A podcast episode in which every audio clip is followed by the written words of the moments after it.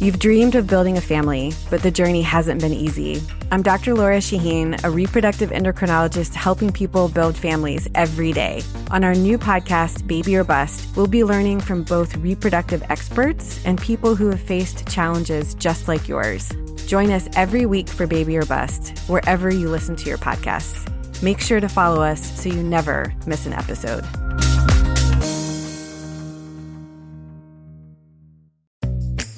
At SheFit, we know the fitness industry makes a lot of empty promises. We're done with shortcuts and quick fixes. No woman should be let down or held back, especially by her clothing. It's time to experience the only sports bra that's as strong as you are. Available in the widest range of sizes, easy on and off, with 50% less bounce than the Nike Pro.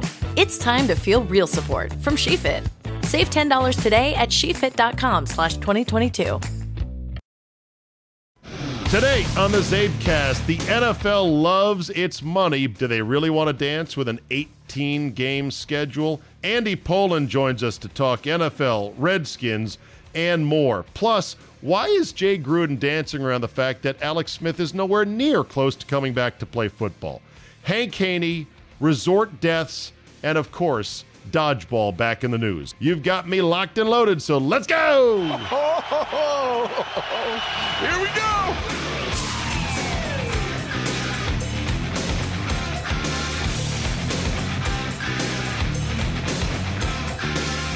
Tuesday, June 4th, 2019. Thank you for downloading. Andy Pollin will join us in mere moments. Let me begin with this Dateline, the Dominican Republic.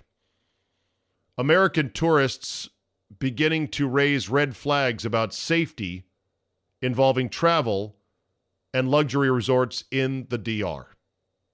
Why, you ask? Well, here's a fishy story.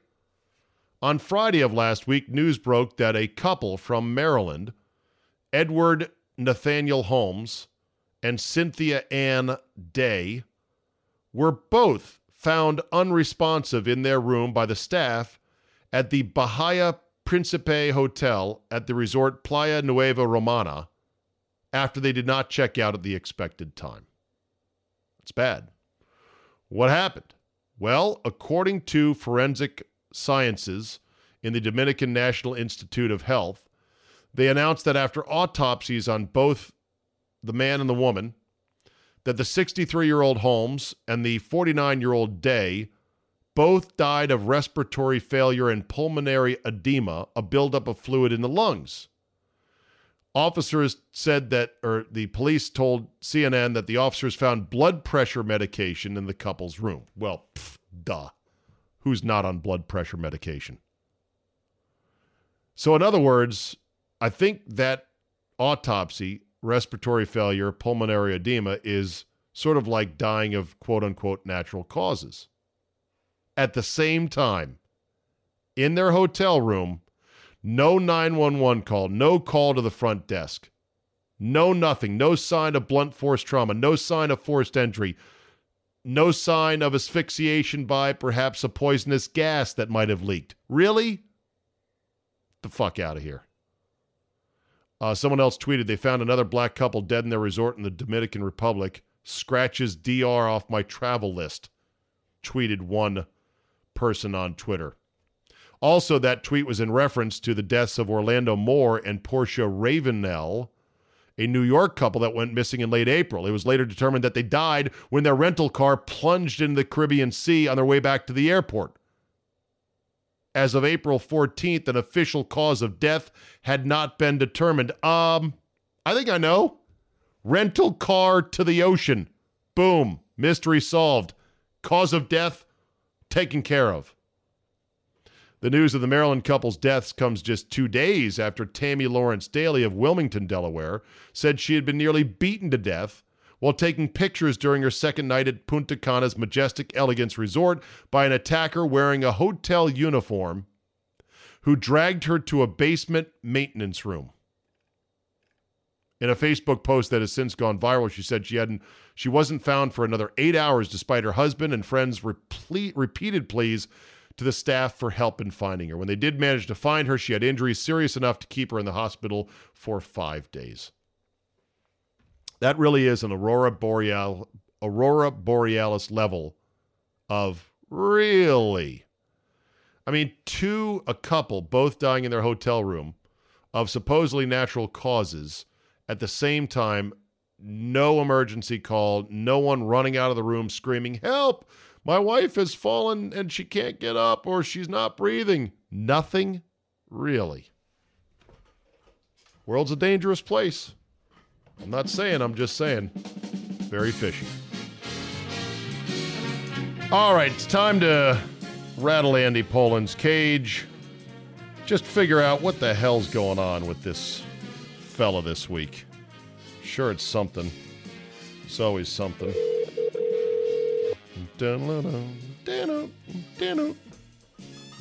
Hello. Andrew Pollin. Good evening, sir. How are you? I'm great. You? Doing good, man. What's going on? Good. I was watching uh, the end of, pardon the interruption, waiting for the Nats game to come on. Big, exciting night here in Germantown. we are here at the end of the uh, end of the sports ride, as I call it. The roller coaster is clattering into the station. That uh, basically the NBA finals are it. Uh, it goes real slow in the summer, and then we get Yep. ramped up again with football in September.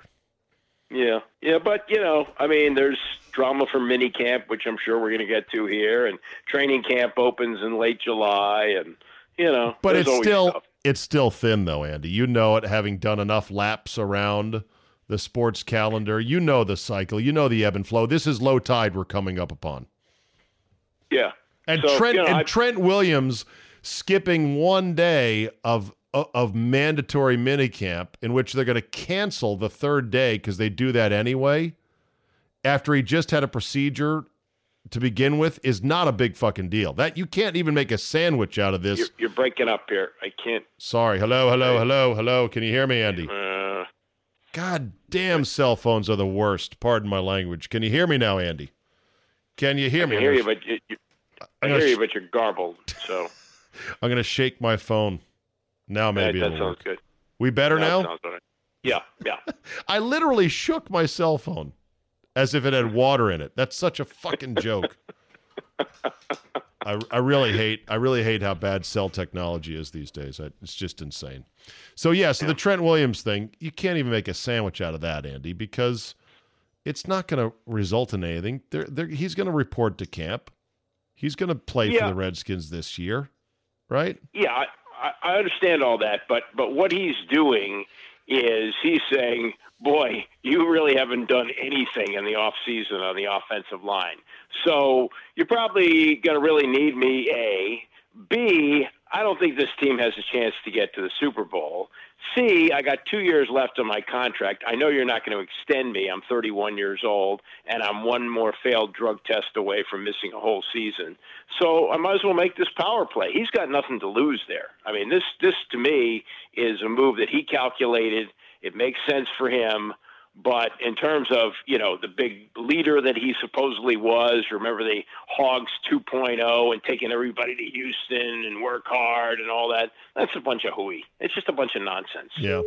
Do you think that it's possible that he'll extend this holdout deep into the summer and maybe into the regular season? No, Uh, well, no, he, he could do it into the summer, but He'll lose money. Start. Right. Okay. So he won't do that. All right. But I, I think your reading of the situation is is accurate, and it's not the way you want to start the year, with a clear signal from your one of your best players on offense, even as many surgeries as he's had. It's a signal of him saying, huh, "Get me the fuck out of here," or just pay me now because this is going to be a rough ride this year.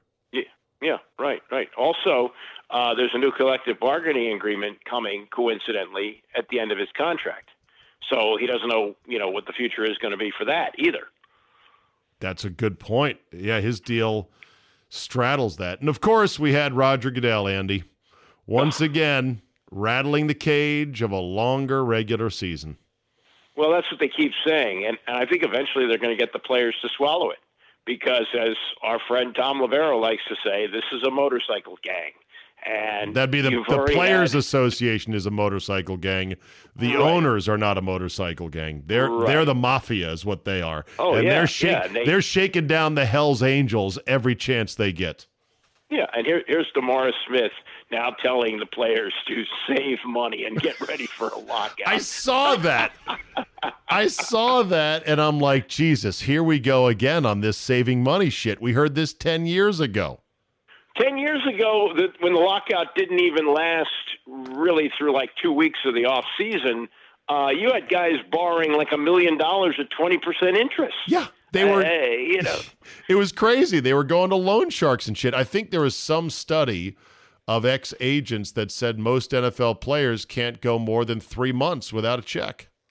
right, right. They they don't understand money, and they've got all these people who think they're along for the ride, and they give them money because they think the money is endless. And uh, you know, one of the things that, that Demar Smith said, and I think this does make sense, is let's stop paying the players per game. Let's pay them by the week or every other week, like everybody else, because they get these enormous checks, you know, Right. 16 times a year, Right. and they think, oh, this is all the money in the world. Well, it's not. Well, and I understand what he's saying there, but then you stop and say, I'm sorry, are these NFL players fucking children? Do they not understand how to realize that, yes, you're going to get this huge check for 16 straight weeks and then you're going to get nothing? So watch this, uh, Billy. You divide the number of months. I mean, like seriously, I understand where on the one hand he's not wrong. On the other hand, these guys are supposed. This is why they have these symposiums. They've had the rookie symposium for how many years, Andy? And still, NFL players can't manage their money. No, well, it's it's ridiculous. One year they had the rookie symposium. This is one of my favorite stories. And as soon as it was over, there was Keyshawn Johnson outside the hotel door showing you how to trick out your SUV and rims and all the other things that he was his service was providing. No way. oh I, yeah, I think the yeah. rookie sympo and haven't hasn't the NFL canceled it now, I don't know. or Um, didn't they fold it into something else where it's not so much of a big event because the late Sean Taylor, may he rest in peace, skipped out of he he walked he bounced from the Yeah, rookie symposium and I think he got fined for it, right? Oh yeah, he got he got fined. I don't think he cared. I think he marched to the beat of his own drum. But it wasn't it only like two years ago that Cris Carter said you got to get a fall guy. That You get a was- fall guy. Right. I think the NFL has disbanded it formally because, as you point out, it was more like putting all the new fish in a barrel and inviting every jeweler, every car Yep. dealer, every uh, financial huckster a chance to come around the barrel and start shooting. Like, Right. Oh, good. All these rookies are here. They were just told, don't do this, don't do that, don't do this. And now we get to try to take their money. Yeah, right. Yeah. I mean, that's, that's, and they, you know, they know that they have to go to this mandatory symposium. So they listen for two days, and it's like the adults in Charlie Brown, wah, wah, wah, and then it's over, and they can go off and spend their money. Right. Where did you learn to handle your money as a young adult? My dad, my my father is a child of the depression, and uh, he and his sister and his mom and his dad lived above a store which was open seven days a week, and between the four of them, there was always somebody behind the counter. So yeah, they uh, they understood the value of a dollar, and uh, yeah, that's definitely where I got it. What was one of your first jobs that that earned you money as a kid? Uh, well, I did a lot of babysitting. Okay. Um, um, I lived on a, a block where a lot of younger kids, so I did that. There were do you remember? kids. Do you remember what you got paid per hour? Oh, absolutely, I remember what I got paid. It was it was one family had four kids. Uh, two of the girls were difficult to deal with. It was fifty cents an hour. Fifty 50 cents. cents an hour. And Yeah, how did you then we- feel? How did you feel making the fifty cents? Well, I mean, you know, it wasn't like I had a lot of job offers at the time. I mean, nobody was at But that you point offering me. You didn't feel jilted, did you? You felt No, it was. well, a, did I- you feel it was a fair wage? Not particularly, but I didn't have the chutzpah Okay. to stand up and you know do a Norma Rae and, and ring the bell and, and these are unfair is- working conditions. This is what 1974, I'm guessing. Yeah, maybe even earlier. Yeah, early Okay. seventies. All right, I mean, that's and, uh, that's probably the prevailing wage. I, I know a family, uh, well-to-do family, who have like a bunch of kids, five kids, and they their daughters who would babysit as teenagers, they were prevented by their parents from charging any more than like three dollars an hour in 2016, which was way below the prevailing rate. Most parents now, if you tell them it's twenty dollars an hour, fine, just take it. I want to get out of the house. So, and I said, "Wow, that's really hardcore. Why is that?" And you know their answer? They said, "Because I don't want our kids getting a sense of this is what the real world pays for ah. unskilled jobs." I see. Huh. That's And- interesting. And, yeah. and I said, well, with such an artificial suppression of the prevailing wage for babysitting, they must have had a waiting list a mile long. A $3 an hour babysitter that's really qualified? Who wouldn't want to hire that? Absolutely. Yeah, that's that's that's amazing. I mean, you you also want though the kid to have some responsibility. I mean, especially if you got a, a baby or Sure. you know somebody who might have a medical problem that you got to know what to do. You know Right. who to call, all that kind of thing. I know uh, I know people think that I, I I spend recklessly and, and at times I do. However, I'm I'm I'm not terrible with my money in this regard. I, I learned in college. First of all, it helped that my older brother uh, Jimmy was two years ahead of me, and he was sort of fast and loose with his money, and so therefore it set the kind of the sustenance level of of living money for my parents at a pretty high number. So I got to thank my brother Jim for that because it it allowed me. My parents were like, "Well, we gave Jimmy two fifty a month to live on, so we'll do that for Steven. I was able to slip under that easily because my brother was spending the money. That was number one. But number two, in college, I wrote for the student newspaper, which paid ten dollars an article. Andy, Oh, it paid. Oh, really? yeah, the newspaper actually paid ten dollars an article, and Okay. I refereed intramural basketball, intramural floor hockey, and whatnot. And I think that paid five dollars a game, but I could do upwards of three games in a night. They would last maybe an hour. And Right. so I racked up this extra money and, and I was good at saving it. What else I did is in college is I kept a handwritten ledger of everything I spent money on. So I'd You write did. I did. You should have been an accountant. Well, I don't think I had any fancy sort of. It was just write it down. That's all. So it'd be like burrito, three dollars sixty three cents, and I just wrote it down, and so that kind of kept me mindful of it. So, yeah, I was able to save money pretty well in college, and I ended up buying uh, one of the first Apple computers. The actually one of the first Macintosh Apple Oh, really? computers. Oh yeah, and I remember Andy, it cost damn near two thousand dollars in 1988, I want to say, which Right. was an insane sum of money. And this computer couldn't do shit back then for that much money. But what it Yeah. did was it allowed me to type papers without the tedium of a typewriter and whiteout and correction tape. And it allowed me to not have to go into the stupid computer lab at UCSB to do the papers. And I loved it. I could do it in my dorm room or my apartment. Yeah, well, as as you know, uh, my first job when I was 19 years old in Beaumont, Texas, paid me 160 dollars a week. And and and my kids are tired of hearing me say this, but you used to be able to buy four boxes of Kraft macaroni and cheese for a dollar, and that was And you would. like a week. Yeah, it was like a week's worth of food. Part of the problem was now my father had given me a car. I did have I didn't have to pay for a car. I didn't have a car payment, but this Volkswagen broke down all the time. So I was spending a significant amount of money getting it fixed and keeping it on the road. Uh, so that was that was a, a big expense for me. I uh, and also when I moved to Beaumont, the oil industry was healthy. ooh, So there were people, most kids didn't go to college because they could get a job in the refinery for ten to twelve dollars an hour right out of high school, which was good money in those days. And so the apartments there were expensive, and I wound up renting a room from a woman for $150 a month. I'd pay her cash, and I uh, had to take a bath. She had one of these um, corner bathtubs where you had this like angled shower curtain rod. Yeah. And at some point, it had fallen down. And she was a widow, and she thought, "Oh God, if I put it up again, the whole house will fall down if it falls. So I'm not putting it up again." So I had to take a bath instead of a shower Oh, for my- a year. Rubber ducky, you're the one.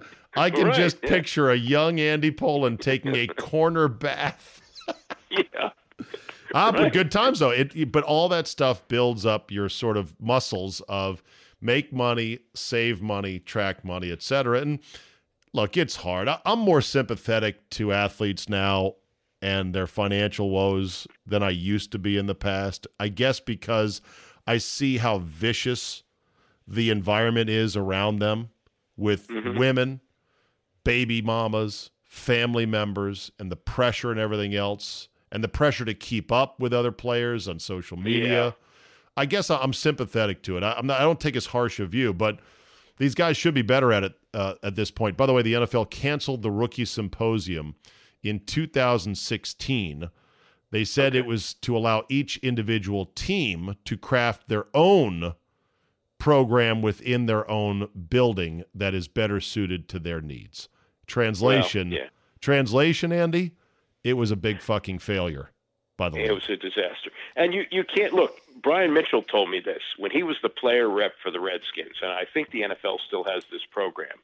If you put away ten thousand dollars a year from your salary, the NFL will match it dollar for dollar. There isn't another business in the world, I bet, will do that. So Holy if you play, yeah, if you play five years and you put away fifty thousand dollars, you'll walk away with a check for a hundred grand. And Mitchell said that he would go to players and they would say, "Oh no, you're not taking my money. That's my money." And he couldn't get through to him what a great deal this was. So, you know, they don't have a great understanding of money. Yeah. And sometimes, and now unfortunately you hear this more and more, they'll turn it over to a financial advisor. Oh god, and the advisor makes off with a lot of their money. And, and smart guys too. This happened to, to guys like kareem abdul-jabbar when he was playing. And and you know they're they're out there. Those sharks are looking for that money. That said, Andy, this you know the NFL once again talking about expanding the regular season. Let me get get get you on record. Would you prefer, if they can do it, an 18 game regular season to 16? let me give you two words mark sanchez and mark sanchez those type of players you will see more and more and more of them it's just too many games and there's too many injuries So You- that's a hell can't- no. That's a hell. I thought the answer. I thought your two words would be hell and no. But Well, but the, yeah, your I- your answer is hell no in the form of Mark Sanchez, who by the way was only the Redskins' third quarterback they used, not the fourth and final one, which was Josh Johnson. Right, right. But uh, when you get- when you lose your top two quarterbacks to broken legs in a matter of three weeks, Right. you're forced to you know kind of sift through the rubble. And yeah, you might come up with a guy like Johnson who was okay. He wasn't great, but he was good enough to win a game. Right. Or you have a guy who was a complete embarrassment like Sanchez. Okay, so you're against it. I'm against it as well. I, I, I like the symmetry of the 16 games. I like the history of the 16 games, even though it was 14 games uh, back in 70. When did they change it? 78? Seven, yeah, seventy-seven was the last year. It was a fourteen-game schedule. But here, here's another problem with eighteen. You know, when the Redskins are out of it at like the thirteen-game mark, At okay, five and 12. or well, I Yeah, mean, whatever, 17 got- games. Let's say they're let's say they are four and 10. Yeah, so so there's there's only a couple more games, three games left. When when you got 18 games and you're out of it after like 12, that's six more crapola meaningless games. Oh yeah, at, the teams that are four and ten, that would normally go okay, two more weeks and we're done, and we can start Yeah. licking our wounds, figure out next year. Instead, you're now going to have a month, a month of shit football that you're going to have to endure. And for everyone that says to me, I don't know why you call it shit football. It counts. Fantasy, you Yeah. can bet on it. Fuck you. It's shitty football. Don't lie to me. You know it. I know it. Right, and guys guys are, are packing it in, and they're and they're going to hit free agencies. They they want to make sure that they don't get injured before they hit the open market. And it, it can work in baseball, obviously, and it can work in you know basketball and hockey. But in football, no. Once you're done, you want to protect yourself because you've got a limited shelf life, and you want to be healthy for the you know as Mike Shanahan once says for the off season. Robert needed an off season. He didn't have oh, one. God, the off season, which brings me to my alternative idea, which is to take some of that inventory at one o'clock on Sundays and save it. And then you can have an 18 week envelope of a season with two bye weeks, which they've done before. It was not that well received, but you could do it with two bye weeks. You you don't serve as much food at one o'clock. I likened it to a buffet that is Yeah. overstocked and they throw away. The NFL Andy throws away a lot of food at one o'clock on Sundays. They could skim five of those games. They could play five one o'clock, three four o'clock, your normal Sunday night, Monday night, Thursday night. You've got plenty of extra games then to spackle in an extra bye week, and you'd have a longer season, but with the same amount of games per team. Yeah, it's it's a thought. The other thing, and I do remember that '93 season well. Now that was a miserable one for the Redskins. That That's was the two bye year. the two bye year ninety three. Yeah, and uh, and that was a four and twelve year for the Skins. Um, I would say this: the Directv was, I guess, around, but not a big factor then. Um, the fantasy football was you know, off the ground, but not nearly the level it is today. I think the two bye weeks setup might work better now. It might be a, a better a better circumstance for the league right now. And as you say, staggering the games, you won't have to necessarily, like I do, watch the Red Zone channel for all the games. You'll be able to get, you know, quite now. It's going to probably kill Direct TV. Yeah, But, uh, but I think but they I- were I think- leaning. I think they were heading that way anyway. And the Yeah. other idea, which I think is even more brilliant, is you have games go off at one o'clock, two o'clock, three o'clock, and four o'clock, so you get a rolling thunder of constant witching hour finishes that Right. we can all watch. How fucking great would that be? well, that's that's the yeah, that's the great thing about the Red Zone channel. If you tune in like a quarter to four, you're going to see, Yeah, you know, maybe three my- or four great finishes. But my point is that that's only one hour. It's the witching hour, as they call it, where Right. all this crazy shit happens. If you stagger the games, right. you'll get to see more because eh, even Andrew Siciliano or Scott Hanson on the red zones, they're flipping around so quick. You're still missing a lot in the You are. frantic final minutes. It'd be better to space that out, in my opinion. Yeah. Yeah, no, I, I think I think you're on, and I don't remember this, but people tell me this was the case. There were blue laws in Baltimore, so that you couldn't start an NFL game until two o'clock, Blue laws being have- laws against selling alcohol on Sunday prior to a certain hour. or or any you know stores being open, anything. So uh, they they were told you know two o'clock was when you could start. I thought that they just put the Colts home games on at four, but I'm told that until maybe like 1980 or so, they would have two o'clock starts, and you know you would just Baltimore would get that game, and if it was a big game, I, I don't really know how the rest of the country consumed it. It was it was a different different world then. And of course, Goodell at this charity tournament for Jim Kelly started to rattle the saber on Buffalo and the Yeah. fine citizens of upstate New York to reach for their tax wallets and build the Bills a new stadium.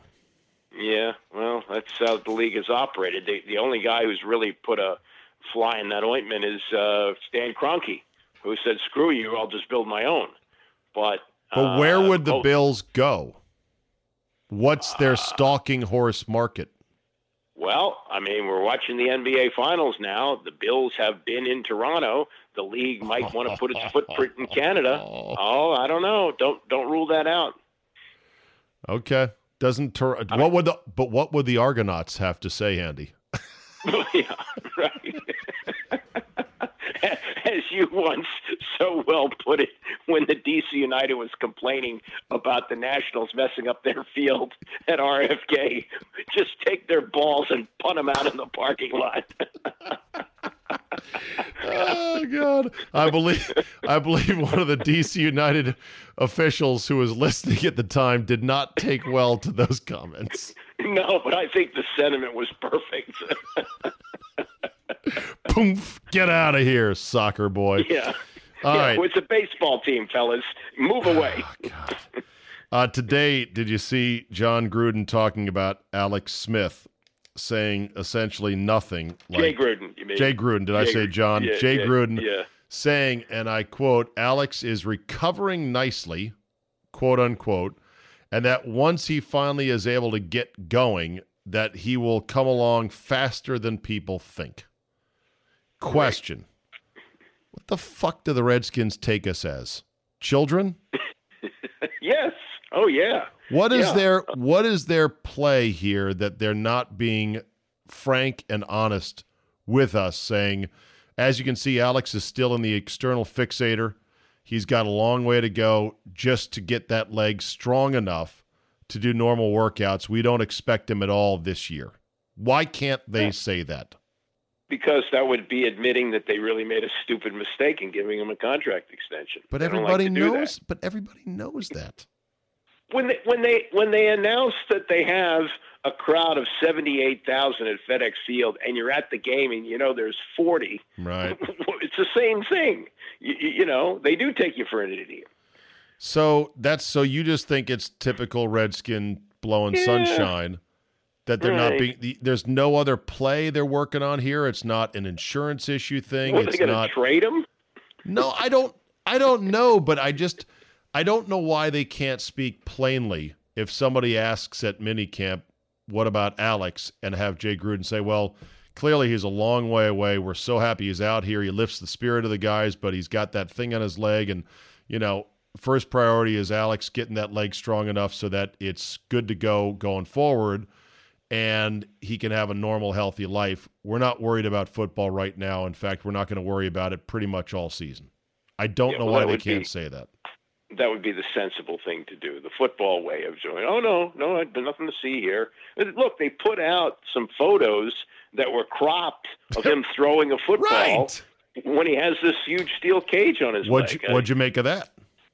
Uh, again, it's it's it's they're they're blowing blowing sunshine. Now, I will say this: I I this off season has been much better for them than I would have thought. Last year, you had Brian Lafemina, who was in saying.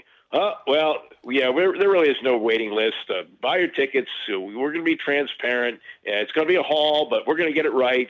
And this year, to pump things up, every report that comes out of minicamp is Dwayne Haskins is great. Dwayne Haskins is unbelievable. The People are bending over. Dwayne, what? Oh, like a seasoned pro. Vernon Davis was on our station last Friday with the Junkies. He said he's got one of the best arms he's ever seen. Oh, Vernon Davis has been in the NFL 12, 13 years. Well, you say that you say that the Redskins are doing better. They're doing better just selling the hype because we don't know if Haskins is going Right. to be any good. And if Trent isn't there, good luck. He'll be running for his life if he actually starts and plays. Right, but but right now, in terms of of creating interest, they have done a very good job of doing that around this rookie. Do you think it's going to do you think it's going to translate into ticket sales? A few, not many. Do you think there'll be a sellout for the home opener, which I haven't even looked at the schedule. Do you know what the home I opener is? I think it's Dallas, it's, so that's what It makes is. it interesting. Yeah, and so we'll sell you know, we'll sell out Dallas. It'll be half blue though. That's the problem. at least. At, At le- least. At least half blue. Oh shit. Yeah. Okay. Uh, Hank Haney story, Andy. When we last talked, had this thing even blossomed up yet? No, I don't think so. That was a that's been a quick uh, quick thing, uh, including Tiger jumping on. well, that's the latest so. today, and we'll get into it. But let me get let me let you get your swipes in on the original transgression, and of course the predictable, over the top pushback from some corners of the media to Hank's offhanded comments. Go. Well, it's it's it's something you might say on a sports radio show, and you probably might have said it four or five years ago and gotten away with it. But in this day and age, you got to be more conscious of that. And look, the L- LPGA itself, in the last few years, has indicated that they're interested in making the competition, should I say, more diverse and more glamorous. Didn't one commissioner talk about Yeah, two, like two commissioners ago put out a memo telling the gals, you know, you should really try to put makeup on before you go out to play. And Right. we are in an image society, and it doesn't hurt, and you'll make more money in endorsements, appearance fees, and everything else if you look presentable. And I thought it was pretty tame, but of course, it was met with the usual pushback. Yeah, yeah. But you know, he in his position, he shouldn't have said it. Uh, and then did did he double down when a woman by the name of Lee actually won? Did Well, that's the thing. That's the thing. It he turned out being so Nostradamus like correct.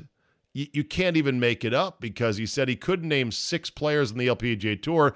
He actually na- he said I'll take a Korean named Lee, and he he was right with the woman who is the sixth Jung Jong Lee by the exact name. So the six even lined up with a Korean and with somebody named Lee.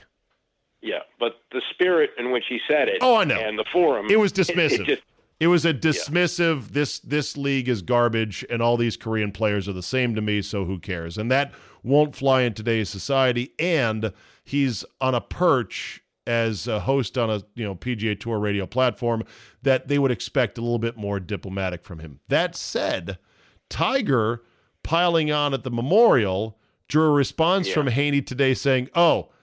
Ironic that you now think Tiger is the moral arbiter of all things women. That was rich right there because Hank Haney's like, I'm sorry, wasn't this the guy that had 15 mistresses and he didn't as much buy any of them more than a sandwich? yeah. Well, uh, you know, uh, it's it's a bunch of a bunch of really rich guys, and uh, you know, I, I, look, there's there's been bad blood between Haney and Tiger True. for some years now, right? Well, right. Uh, Haney didn't like how Tiger dumped him, and then Haney went and wrote a book called The Big Miss. Of Yeah, course, Tiger didn't like him for that. So this was Tiger's chance to go ahead and give him a sharp elbow to the ribs, which he did. Haney responded back, and I'm sure this whole thing will will will exit the news cycle shortly. But of course, your gal Christine over at USA Today fired in with Hank Haney should not be allowed to set foot on any golf course in America ever again. Yeah, that's a little severe. I, I read Sally Jenkins' column. And Sally, cool. too, jumped in with both feet and splashed around. Here's the thing, though. Guess how many columns Christine has written on the LPGA so far this year? Zero. How many? Zero. Oh, really? So it's not like Yeah. she covers the tour, but okay, whatever. Um, Wizards GM, still, we're looking for a general manager. Concerned yet? Uh, yes. Uh, well, I, I think what's going to happen is it's going to be Tommy Shepard. Okay. and uh, and I think that you know, and they'll sell it like, well, you know, we kept the uh, guy who was already here with the Caps, and uh, we won the Stanley Cup, and you know, Tommy's done some great work here, and uh, you know, we're really impressed with what's happened. But the, the reality is, nobody wants this job. You, you're stuck with the John Wall contract, and you uh, have the ninth pick of the draft. What are you going to do? Plus, you got to trade Bat- Bradley Beal to have any hope.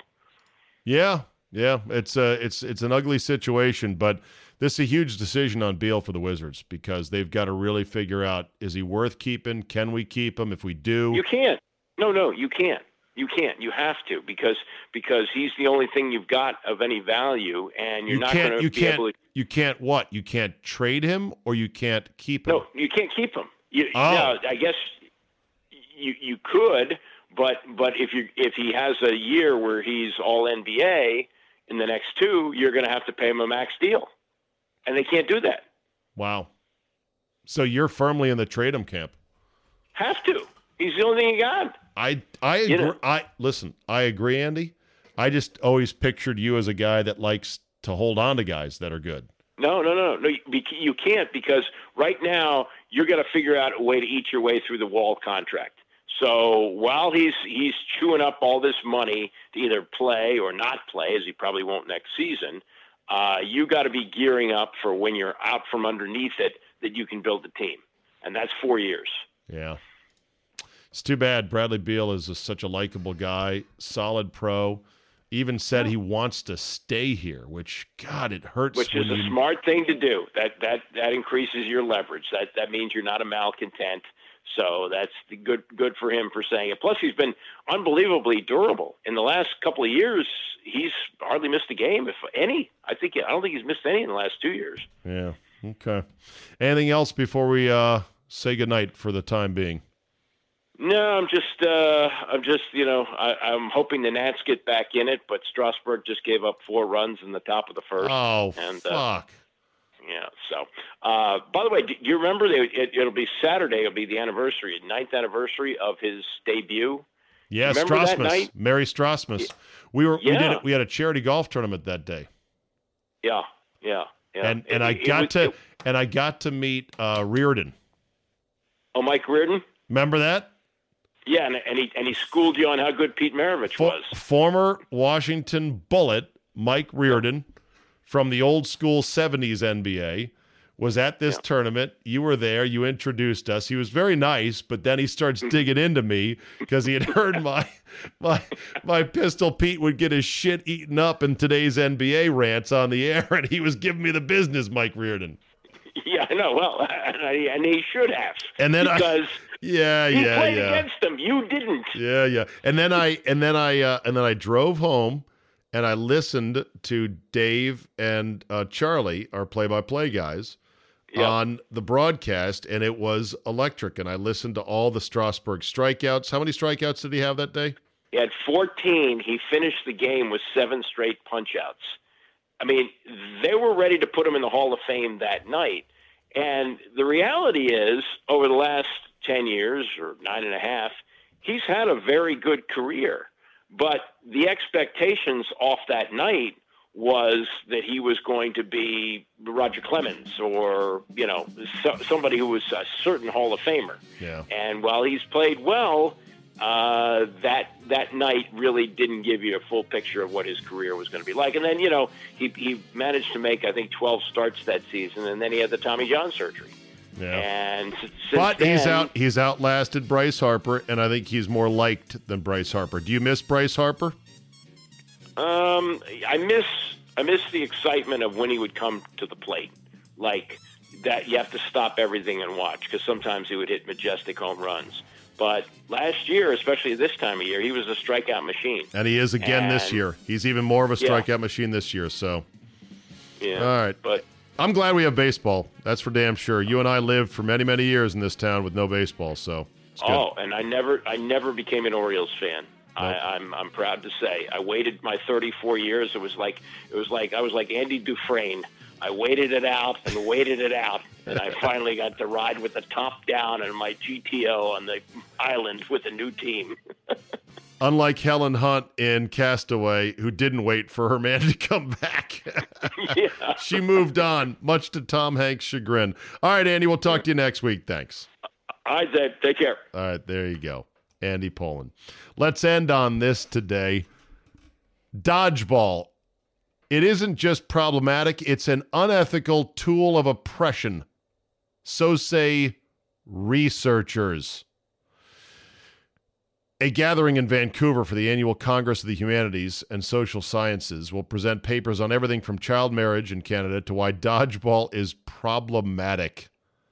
Basically, they say that dodgeball helps uh, legitimize bullying and legitimize brute power and humiliation of your opponent.